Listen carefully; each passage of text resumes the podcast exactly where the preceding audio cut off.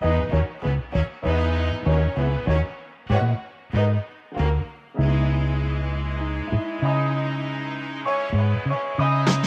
what's going on? It's Chris Carrino. This is the Voice of the Nets podcast. Today we talk with Roy Williams, the guy who coached Jacque Vaughn at Kansas. We want to get Roy's perspective on uh, Jacque and what led him to Kansas, that relationship that they had, and uh, you get a little more insight into Nets head coach Jacque Vaughn. And it's always great to talk to Roy Williams, that Southern charm, that drawl.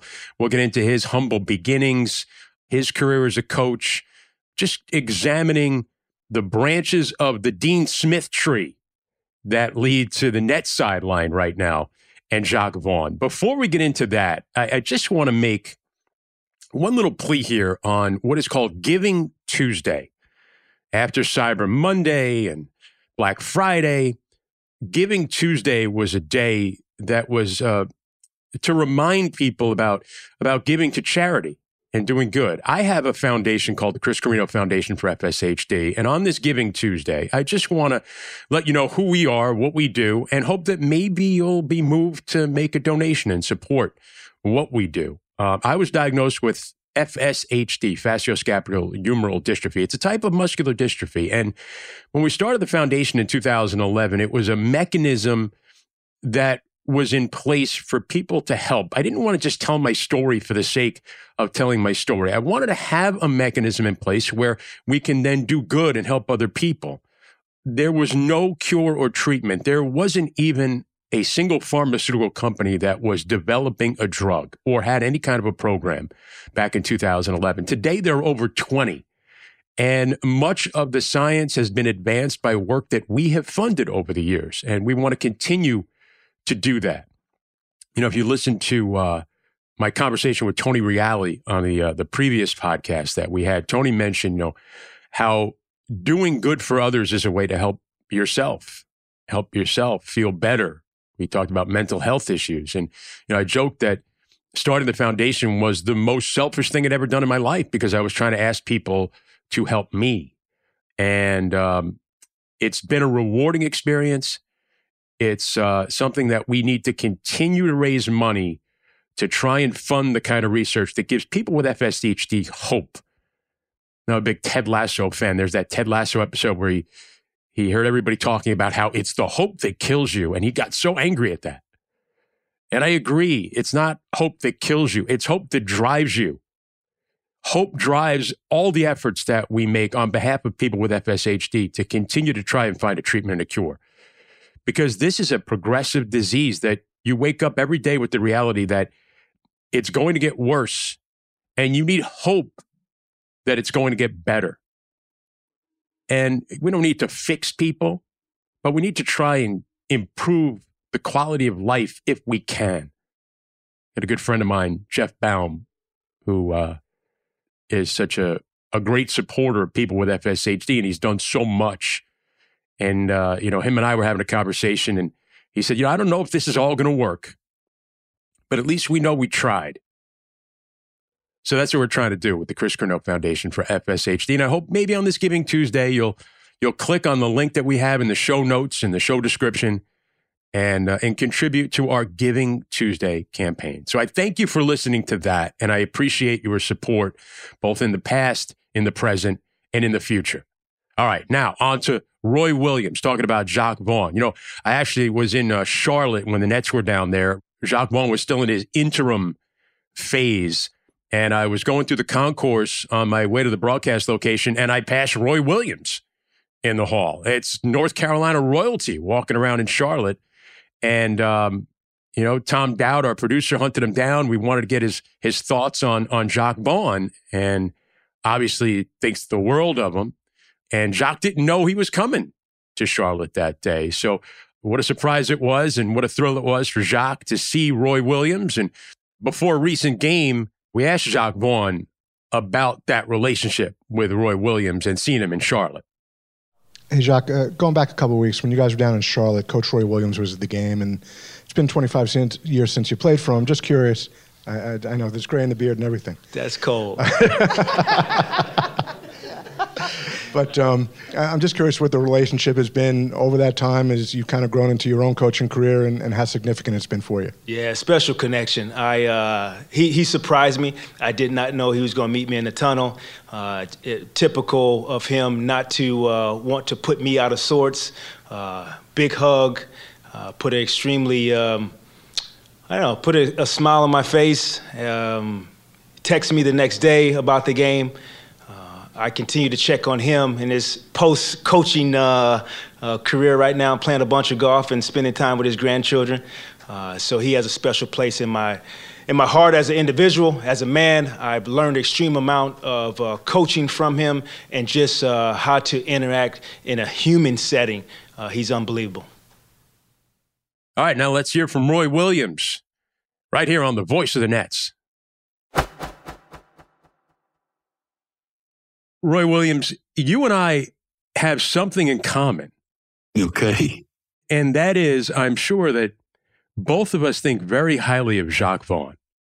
I would say that if anybody thinks as highly of Jacque Vaughn as I do, it would be a miracle because uh, I cannot imagine anybody that I hold in higher regard than I do Jacque Vaughn. Where did it start with you? What was the first contact you had with Jacque? Do you remember it? Oh yeah, uh, junior in high school, uh, saw him play a couple of games in a tournament, and then followed him that summer and tried to recruit him. He was absolutely the hardest guy to get on the phone of anybody I've ever recruited, and it sort of got to be a challenge, and so I wouldn't give up. But but you know he was, I think he was the valedictorian of the class at Pasadena Muir High School, and the phone stuff was really ridiculous, and so he would get home in the afternoon and go to the library and I mean, I'm not talking about a bar in New York City called the library. no. He would actually go to the library every night.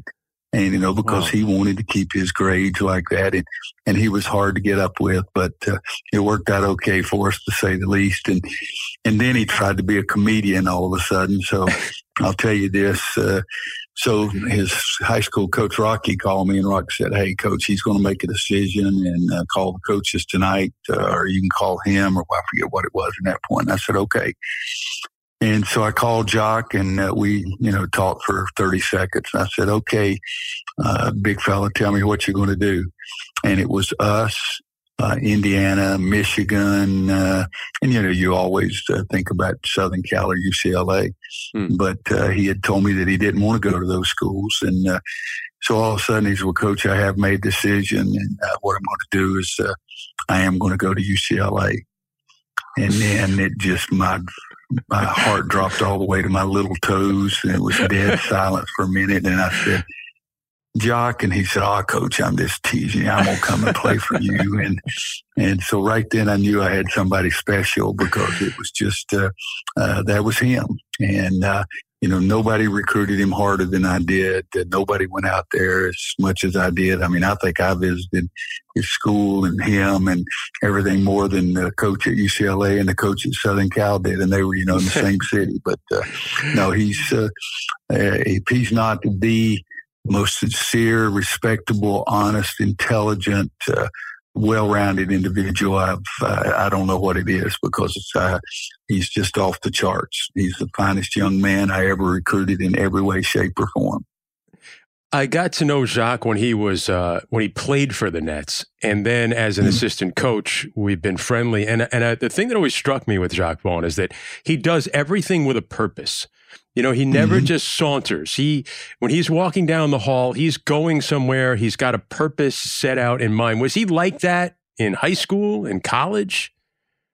Well, you know, as I said, he was really a competitive kid in academics as well as basketball, and he wanted to be the best student you could possibly be. And I had a really good team basketball wise for the four years he was there, but really had five or six guys that they had competition every semester and every now and then one of them make a 4-0. But Jacque, his freshman year, I remember this like it was yesterday, the first home football game. And, you know, KU football, Kansas football was not very big. I mean, it's gotten better, but it was not very big at that time, but it still is the first home football weekend and every player was down in the gym.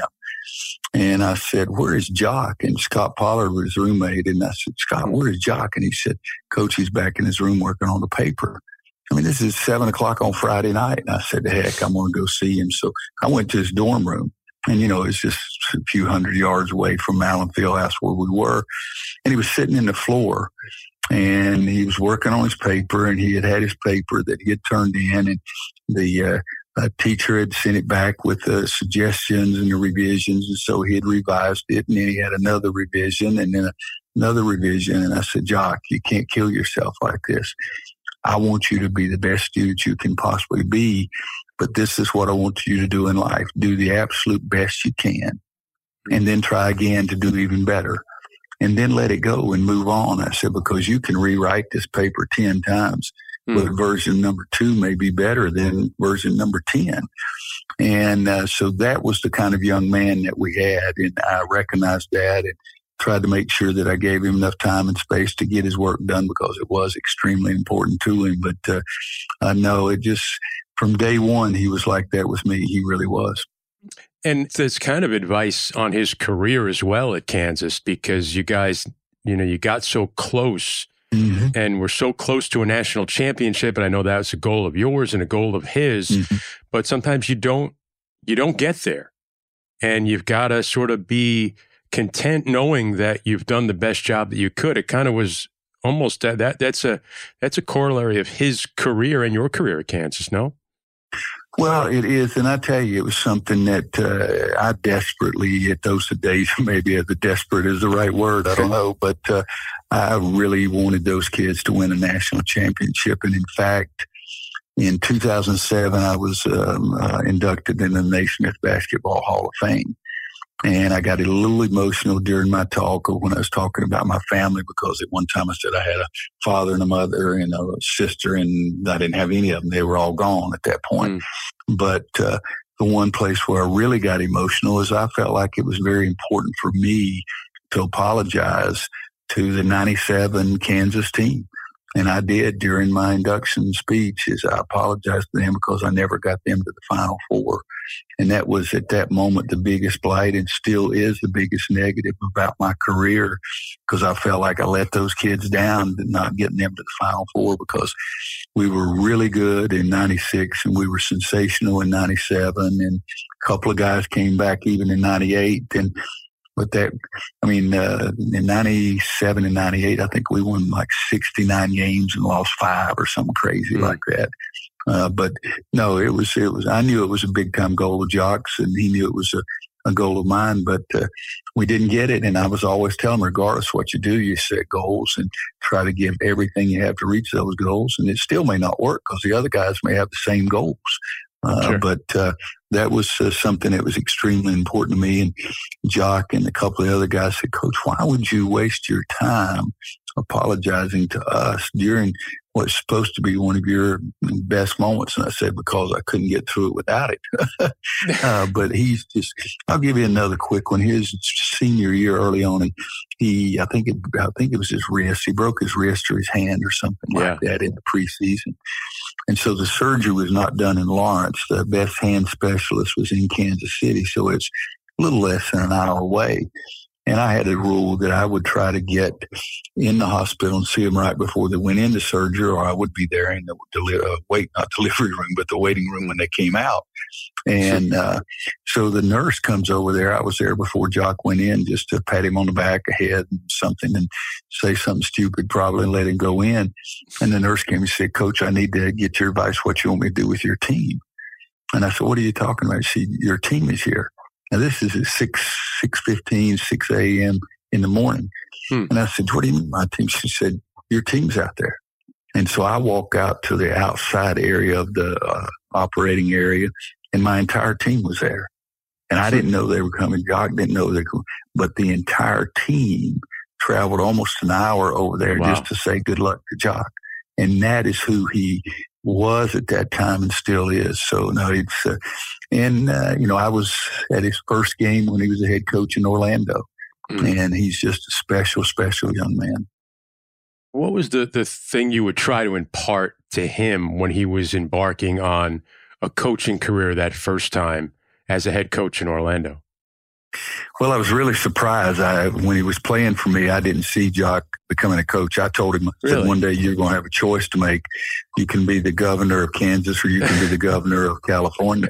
And I really did. I thought that he would do something like that. And, you know, after he played, you know, he played me over 10 years, I can't tell you exactly what it was in the NBA. And every coach loved him, and I think that uh, he found out that that it was what he wanted to do. But mm. we didn't talk about a coaching career when he was playing for me, and so the only advice I could ever give Jacque is just son, be yourself, because when he's just himself, that's pretty doggone good. Well, I think it's you. You, you have a self-deprecating way at times, and I think you're sort of lessening the importance of the coaching profession thinking there's more things that are important but i think when you're when you're when you're molding young I, I, just talked to bobby hurley the other day for the podcast and, mm-hmm. and he talked about getting into coaching and, and he said you know because he he just needed some time after the way his nba career ended to kind of right um you know he was a little burnt out and he said he goes but in mm-hmm. hindsight i wish i had gotten into it earlier because i see the impact that i have on young people and yeah. you you obviously had that impact. And yeah i think you know there is an importance to coaching. You do have a great impact on young people. Well there's no question about that. And I, all i wanted to do was be like my high school coach because he was the most important man in my male in my life. And i wanted to have that kind of effect on some other kids. And i don't know that i ever did but that was my goal. I didn't know anything about shoe contracts and radio shows or podcasts, to say the least, at that time. But uh, I did, and my goal and my dream was to make sure that every kid knew that I gave them everything I had. I didn't want to give them 99%. I wanted to give them everything. And, you know, I've been very fortunate. Several of my players have gotten into coaching and it's, it's a wonderful feeling for me. But uh, yeah, I just, uh, you know, in the state of politics right now, I think it's the biggest mess in our, our history. We're more divisive right now than we've ever been. We've got more idiots in yeah. politics than anything I've ever seen. So uh, most of my life, I have uh, uh, rated coaching as a much higher profession than politics. And I, and I would say it nowadays more than any time ever in our life. But I just thought that Jacque was going to be one of the greatest leaders yeah. uh, that I'd ever known. And so, you know, the governor of Kansas, the governor of California was uh, was going to be, uh, you know, an easy deal for him.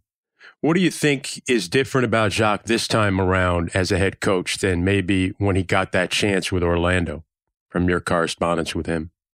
Well, you know, and, and uh, please, I'm not trying to act like the jock and I talk every day. He knows I love him. And I'm one of those guys that I don't call guys every other day, just say, Hey, you remember I love you or anything like yeah. that he knows that. But uh, no, I saw him play. As I say, I saw him coach his first game in Orlando, and I tried. I did get down to Charlotte when it was his second or third game as an interim basis. And, mm-hmm. you know, so to me, he's still important. He's never going to stop being important. But, uh, you know, for me, getting into the coaching deal is just marvelous. And uh, uh, when I would talk to him, we talked, uh, I guess, uh, maybe during the summer before things started. And uh, I know when he was the interim coach the last time, and then they kept him as the top assistant. We had a conversation about living in Brooklyn and his mm-hmm. children and walking to school and those kind of things because I, I really don't uh, uh, care what he wants to do.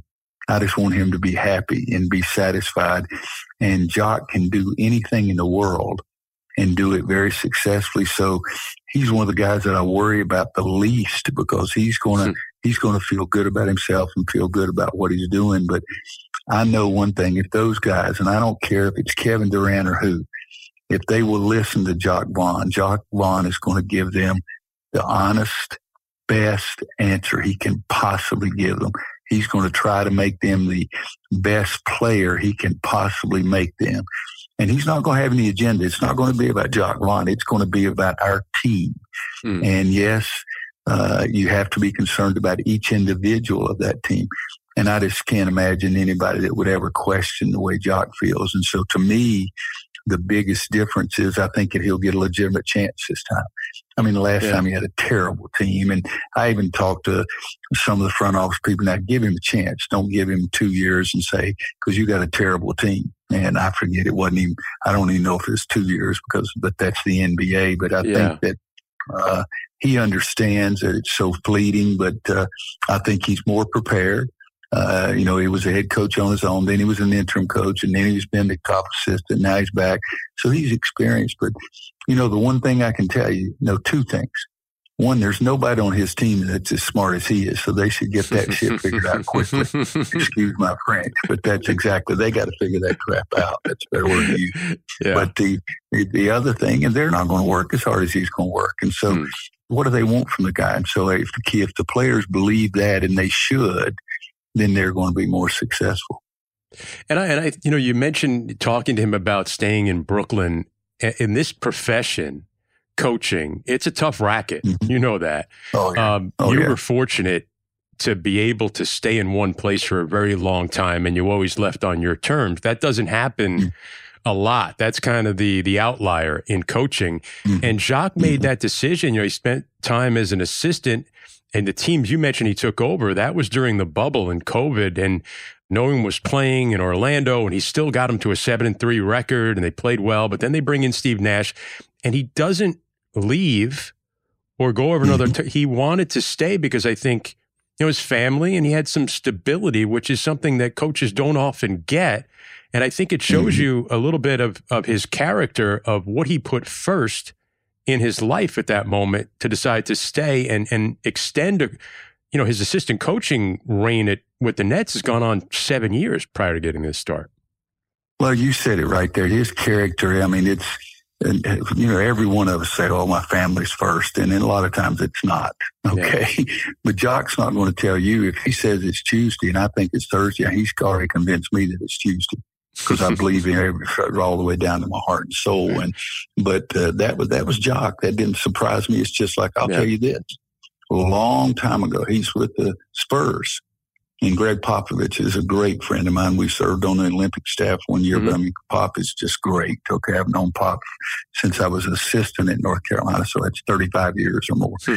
And uh, so uh, they do their exit interviews and the last player leaves, and then Pop's going to go in and visit with the staff and the GM and all this kind of stuff. And they have all the players' names up on the board, and Pop goes over and circles Jacque's name and says, just make sure we re-sign him because he was just finished a one-year deal or something like that.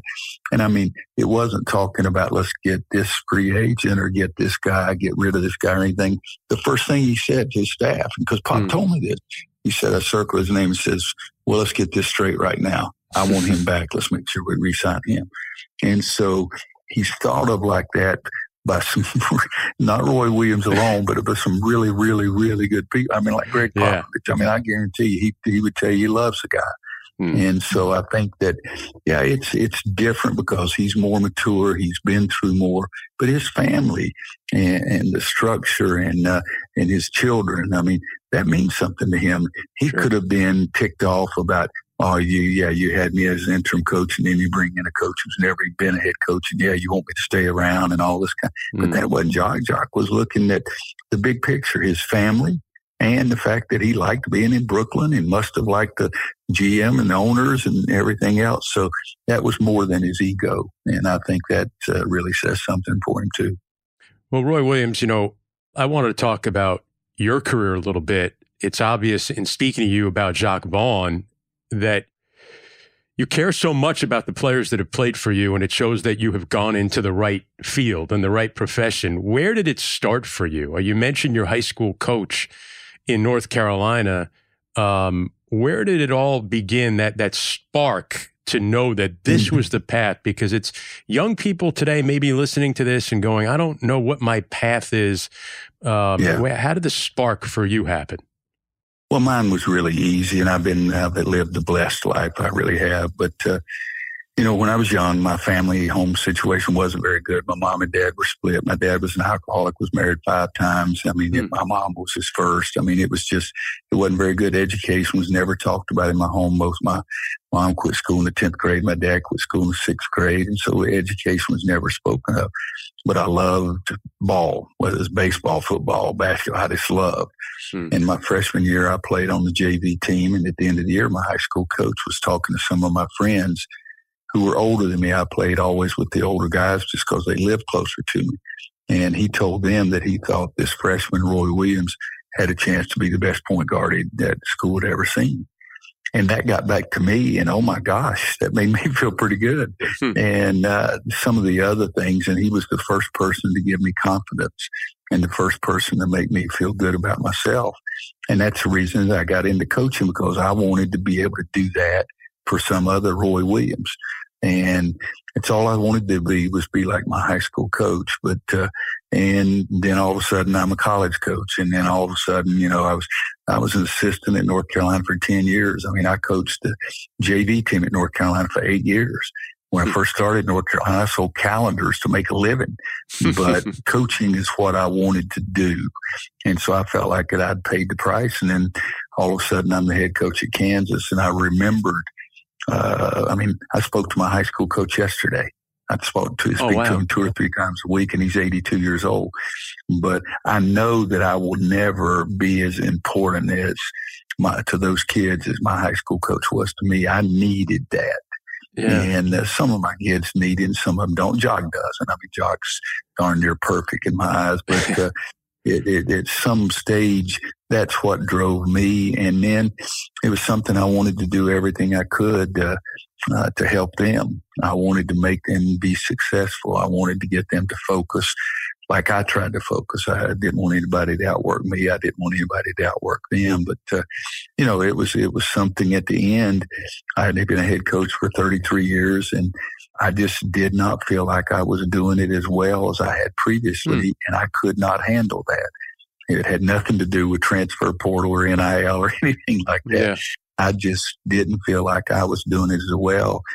And my high school coach, in fact, said, You're an awfully hard grader on yourself. And I said, Well, that's the way yeah. I want to be. But yeah. that's the reason I stopped coaching. But but this thing is about Jacque Vaughn. This is not about Roy Williams. I've been a lucky dude. And, I mean, I'm just blessed. I mean, it's important to me to move on and really try to see my guys and help my guys, but also, you know, two children, four grandchildren. But uh, nobody loved coaching more than I did. I miss it tremendously. But I do think that sometimes you you learn about the people you've influenced. You know, everybody talks about the coaching tree. And it's mm-hmm. interesting mm-hmm. to see where the the branches are and go back to the roots. And then you get a, you know, more of an understanding of of the relationship. And I was just curious. I mean, everybody that I've ever spoken to, I've had friends like colleagues like Mike O'Koren, a great North Carolina guy. Uh, and, yeah, Michael boy. Yeah. yeah. You know, and Pat Sullivan is on the staff right now, and he was with the Nets and his staff. Um, they mm-hmm. have such great reverence for Dean Smith. And I know you started out at North Carolina on the freshman team and you kind of just volunteered or to help out with Dean Smith. How did that relationship come about and and and how did he influence your coaching career?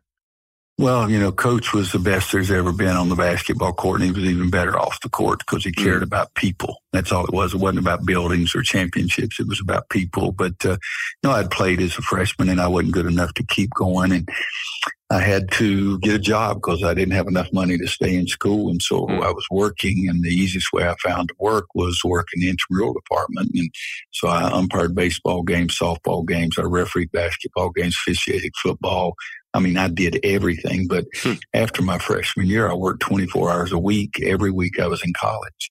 Hmm. And, but it was always doing something in the intramural office. And I later became the, the supervisor of all officials one year as the assistant director of the entire program. But it was great because I'd get out of class and then I would just go to the intramural office and I would always have a little time and I would go and watch practice. And, uh, uh, Coach Smith allowed me, and practices were closed basically except for me because I was a young kid. He knew I mm-hmm. wanted to coach, and Coach Guthridge was my freshman coach, and uh, mm-hmm. so they knew I wanted to coach. And then got to be a junior, senior, and I became Don't Laugh. but I came to known as the best official on campus for basketball, and so I'd, I'd go uh, referee some scrimmages for Coach Smith on Saturday morning, and yeah. and again he knew I wanted to coach, and Coach Smith, Guthridge uh, knew that I wanted to, and then I guess in my senior year, I started keeping stat sheet because I was the only one that could understand. it was early, early on in analytics, and Coach Smith wanted a points per possession chart, and so I would do that and hand it to Coach Smith at halftime. Uh, it was the first thing he would look at every halftime, so I had to get it done and do the math and all that kind of stuff. But uh, mm. I think, and then I worked his camp, and uh, evidently I did a good job in camp because he saw this young guy that he thought could help him, and so he offered me a job. But uh, uh, it was, uh, I loved it. I really did. It was difficult starting because I didn't make much money, but at the same time, I never cared about money one second. No, and that and that was the best thing you ever did was to start working oh, yeah. with Coach Smith. Um, you know, I, Michael. I ended up making my living as a calendar salesman for a couple of years. So That'd be yeah, it'd been tough to go through life as a calendar salesman, but you got to do what you got to right. do. Um, you know, Mike O'Koren would tell me that Coach Smith, when when Mike was coaching with the Nets in those Jason Kidd years, Coach Smith would call him up, would would tell him I watched your game, and and give him some some things that he would talk about with him when you have your former players like Jacque Vaughn, do you feel like you want to watch and help a little bit and talk to him, or is that do you not want to intrude? Do you wait for him to invite some of that stuff? How do you approach that with uh, some of your former players who coach? Well, very, very carefully, I guess is one way. Gingerly, yeah. maybe another way. But, you know, I was very fortunate. 14 different NBA teams talked to me about being their head coach during my career. And I, mm. one guy said, you know, why don't you want to try the highest level? And I told him I was at the highest level. So, but, uh, you know, the, the NBA game is different. And when I talk to whether it's Jacque or Pop or any Kevin Pritchard, who's the general manager of the Indiana Pacers that played for me, you know, we talk a little basketball, but it's up to them to ask me what I think. Hmm. And uh, if I have an opinion, I will give it to them. But if I not don't have, or if I'm uncertain, I'll just tell them that. But Jacque and I talk about uh, family. We talk about what he's doing.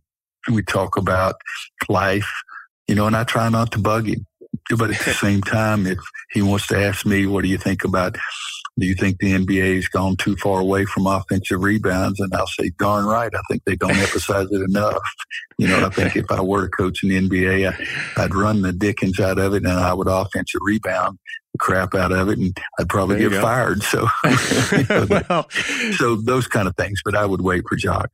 That goes back to what we were talking about before. Uh, the, you know, the coaching racket in the NBA, you get mm-hmm. hired to get fired and yeah. and you were able to you know put together so many years at Kansas and North Carolina where you left on your own terms.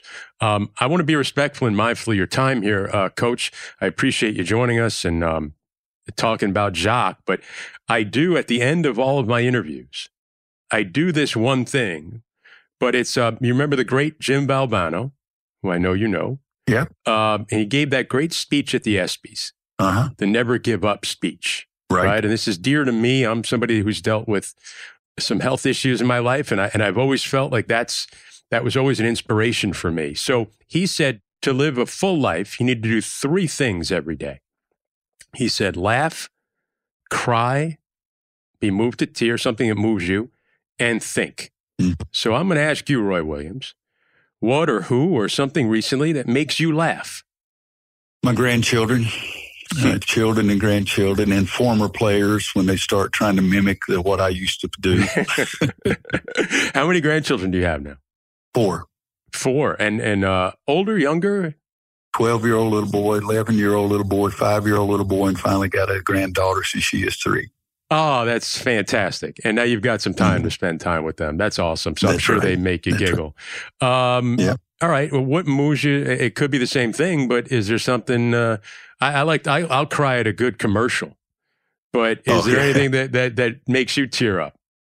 Yeah, people say I can do the same thing, and I can cry at anything. And uh, and in fact, the writers used to sort of laugh at the uh, end of the season. I would cry because I'm not, you know, getting my, I'm never going to have this group to coach again. And one year, it finally fired me up, and I said, "Well, let me tell you, I know who said that."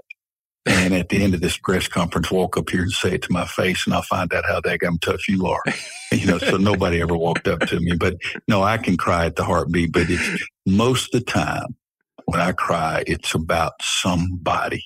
It's mm not that I didn't get this or I did get that or this, but it's about people, either people that I love, uh, people that help do great things for me. Uh, so yeah, but I can I can cry at any time. and finally, uh, at Barclays Center, where Jacque Vaughn is going to be prowling the sidelines as the head coach of the Nets, when you walk in through the front door, there's this huge uh, circular digital sign. Um, mm-hmm. It's an Oculus. And if you could put anything up there for the masses to see as they come through those doors, even the subway enters right there.